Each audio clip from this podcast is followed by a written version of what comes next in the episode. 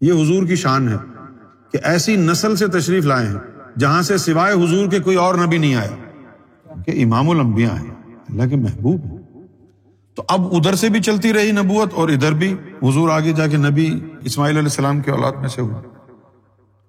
اب یہ دونوں کیا کہلائیں گے؟ آل ابراہیم کہلانا چاہیے نا؟ تو پھر الگ سے آل رسول کہلانے کی کیا ضرورت تھی؟ جب حضور آل ابراہیم میں سے ہیں تو حضور کی اولاد بھی آل ابراہیم میں سے ہوگی نا؟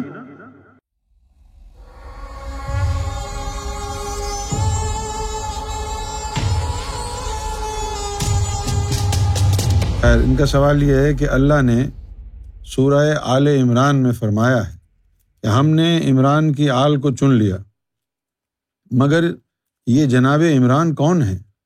ان کے بارے میں تفصیل نہیں ملتی۔ شیعہ کہتے ہیں کہ عمران اللہ کے نبی ہیں۔ ہاں عمران علیہ السلام جو ہے اللہ کے نبی ہیں۔ شیعہ نہیں، قرآن بھی یہی کہتا ہے۔ شیعہ نے کوئی اپنے گھر پہ تھوڑی بنائی ہے یہ بات۔ شیعہ نے بھی قرآن میں ہی پڑھی ہوگی نا۔ یہ جو بی بی مریم ہے عیسیٰ علیہ السلام کی والدہ۔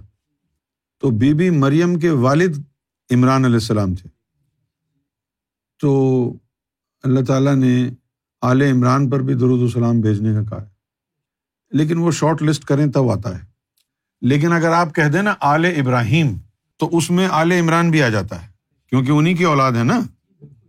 تو آل ابراہیم میں تو سبھی آ گئے۔ آل ابراہیم میں حضور بھی آ گئے۔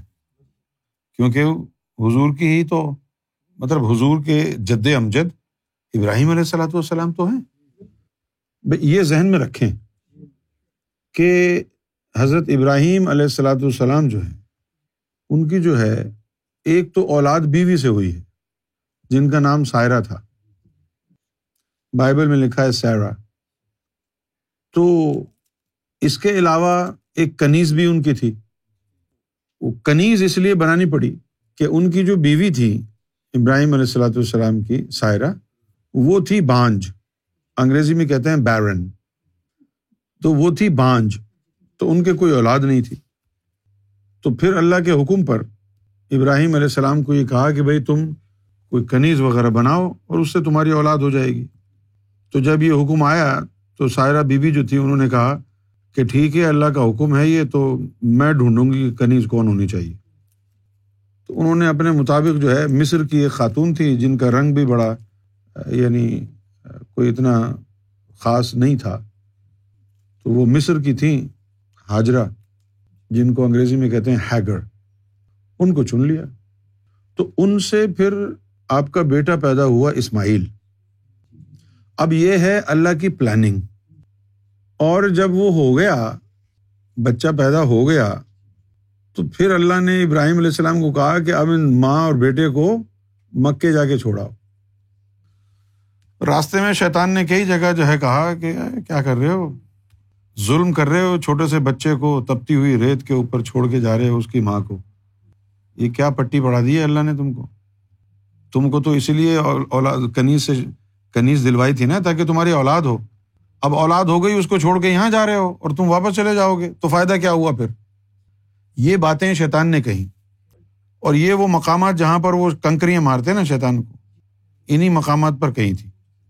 اب تو لوگوں کو اتنا غصہ ہے شیطان کے اوپر۔ اندر بیٹھا ہوا ہے، اس کی فکر نہیں ہے۔ اور جو باہر جو جگہ بنا رکھی ہے وہاں پر اس کے اوپر لوگ اتنے غصے میں کنکری کیا جوتے اٹھا اٹھا کے مارتے ہیں، جیسے وہ واقعی شیطان کھڑا ہے۔ اب کیا ہوا کہ وہ چلے گئے ان کو چھوڑ کے؟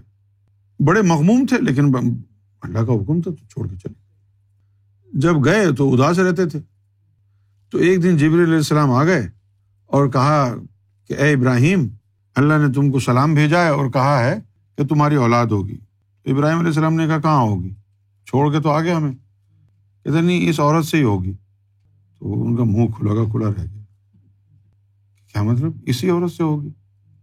تو عیسیٰ انہوں نے کہا جبری علیہ السلام نے کہ دیکھو، میں ابھی ہاتھ پھیرتا ہوں، ان کی بیماری دور ہو جائے گی۔ جبری علیہ السلام نے، بی بی سائرہ جو تھی، ان کی ریڑھ کی ہڈی کے اوپر یوں انگلی پھیری اور دم کر دیا۔ کہا، اب یہ بانج نہیں ہے۔ تو ابراہیم علیہ السلام نے کہا، یہ پہلے کیوں نہیں کیا تم نے؟ جو مجھے کنیز بنانی پڑی، پھر بچہ ہوا، پھر اس کو چھوڑ کے آیا میں۔ تو جبریل نے کہا، مجھ سے کیا کہہ رہے ہو؟ یہ تو اللہ کا حکم ہے۔ تو اب پھر ان سے اولاد ہو گئی۔ اب جو بچہ پیدا ہوا ہے، یہ دم کرنے کے بعد وہ اساق علیہ السلام تھے۔ تو اس کو بالکل الگ کر دیا۔ الگ کرنے کی وجہ کیا تھی؟ تاکہ حضور کا شمار بنی اسرائیل میں نہ ہو۔ اگر اسی اور عورت سے اسماعیل علیہ السلام پیدا ہو جاتے تو اسی نسل میں چلتے۔ اور حضور یہ چاہتے نہیں تھے۔ یعنی اللہ یہ چاہتا نہیں تھا۔ مطلب حضور یہ نہیں چاہتے تھے۔ کیونکہ جسمی کی تو بات ہو رہی ہے۔ حضور کے جو باطن تھا، اس کی فرمائش تھی کہ یہاں سے نہیں، الگ۔ جہاں سے کوئی اور نبی نہ آیا ہو۔ یہ حضور کی شان ہے کہ ایسی نسل سے تشریف لائے ہیں، جہاں سے سوائے حضور کے کوئی اور نبی نہیں آیا۔ کہ امام الانبیاء ہیں۔ اللہ کے محبوب ہیں۔ تو اب ادھر سے بھی چلتی رہی نبوت اور ادھر بھی حضور آگے جا کے نبی اسماعیل علیہ السلام کے اولاد میں سے ہوئے۔ اب یہ دونوں کیا کہلائیں گے؟ آل ابراہیم کہلانا چاہیے نا۔ تو پھر الگ سے آل رسول کہلانے کی کیا ضرورت تھی؟ جب حضور آل ابراہیم میں سے ہیں تو حضور کی اولاد بھی آل ابراہیم میں سے ہوگی نا۔ تو پھر آل رسول کہنے کی کیا ضرورت تھی؟ جو حضور کی آگے نسل چلی ہے، اس کا نام کیوں تبدیل کیا؟ وہ اس لیے کیا کہ ابراہیم کی اولاد میں نور نہیں تھا اور آل محمد میں نور تھا۔ آل محمد، آل ابراہیم سے زیادہ افضل ہے۔ کیا کہا؟ تو آل ابراہیم میں کیا ہے؟ سارے نبی آئے، اس لیے وہ آلہ ہے۔ لیکن آل محمد میں سارے اللہ کے نور آئے نبیوں سے بھی آگے ہیں وہ۔ کہنے کو حسین ہیں، لیکن ایک لاکھ چوبیس ہزار پیغمبروں سے افضل ہیں۔ کہنے کو حسن ہے، کہنے کو فاطمہ ہے، کہنے کو علی ہے، لیکن کوئی نبی اور مرسل، ان کی تہارت ان کی فضیلت، ان کے اکرام کی جو ہے، ریس نہیں کر سکتا، مقابلہ نہیں کر سکتا۔ ایک آیت نازل ہوئی۔ جس میں کہا کہ اللہ نے ان گھروں کو جو ہے رفت عطا کر دی ہے۔ تو صحابہ کرام نے پوچھا کہ یا رسول اللہ، یہ کون سے گھروں کا ذکر ہے؟ تو حضور نے فرمایا کہ یہ وہ گھر ہیں جن میں امبیا اکرام وغیرہ رہتے ہیں۔ ان گھروں کے لیے اللہ کہہ رہا ہے۔ رسولوں کے گھر، نبیوں کے گھر۔ تو وہاں ابو بکر صدیق بیٹھے ہوئے تھے۔ انہوں نے کیا کہا؟ انہوں نے بی بی فاطمہ کے حجرے کی طرف اشارہ کر کے کہا کہ یا رسول اللہ، کیا یہ فاطمہ کا اور علی کا گھر ان گھروں میں شامل ہے؟ اچھا اب یہ ایک ایسی بات ہے کہ جس کو عقل کے معیار پر اگر تولا جائے تو آدمی یہ کہے، یار تم نے سنا نہیں ہے کہ یہ جو آیت اتری ہے نبیوں کے گھروں کے لیے اتری ہے، تو تم علی کے بارے میں کیوں پوچھ رہے ہو؟ کہ یہ علی کا گھر ان میں شامل ہے، علی کوئی نبی ہے؟ مولا علی نبی تو نہیں ہے نا؟ لیکن ابو بکر نے پوچھ لیا یہ کہ یہ جو مولا علی اور فاطمہ کا گھر ہے، کیا یہ ان گھروں میں شامل ہے؟ ارے یار، یہ کیوں پوچھ رہے ہو؟ وہ تو نبیوں کے گھروں کی بات کر رہے ہیں۔ یہ کیوں پوچھ رہے ہو؟ لیکن پوچھا تو کچھ تو ان کو پتا ہوگا نا۔ بے وقوف تو نہیں تھے نا؟ تو جب انہوں نے پوچھا کہ یا رسول اللہ کیا یہ علی اور فاطمہ کا گھر ان گھروں میں شامل ہے؟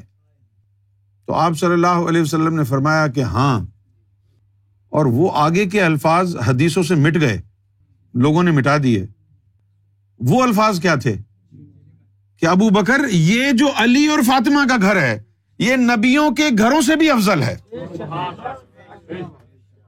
تو ایک طرف تو آل ابراہیم ہے۔ آل ابراہیم کی فضیلت یہ ہے کہ اس میں سارے نبی تھے۔ لیکن پھر محمد رسول اللہ کی جب بات آئی ہے تو وہاں سے آل ابراہیم منقطع ہو گئی۔ اب محمد رسول اللہ صلی اللہ علیہ وسلم کی آل چلی ہے آگے۔ جس میں نبوت کا مرتبہ نہیں ہے، لیکن سراپا اللہ کا نور ہے۔ اللہ کا گھرانہ ہے۔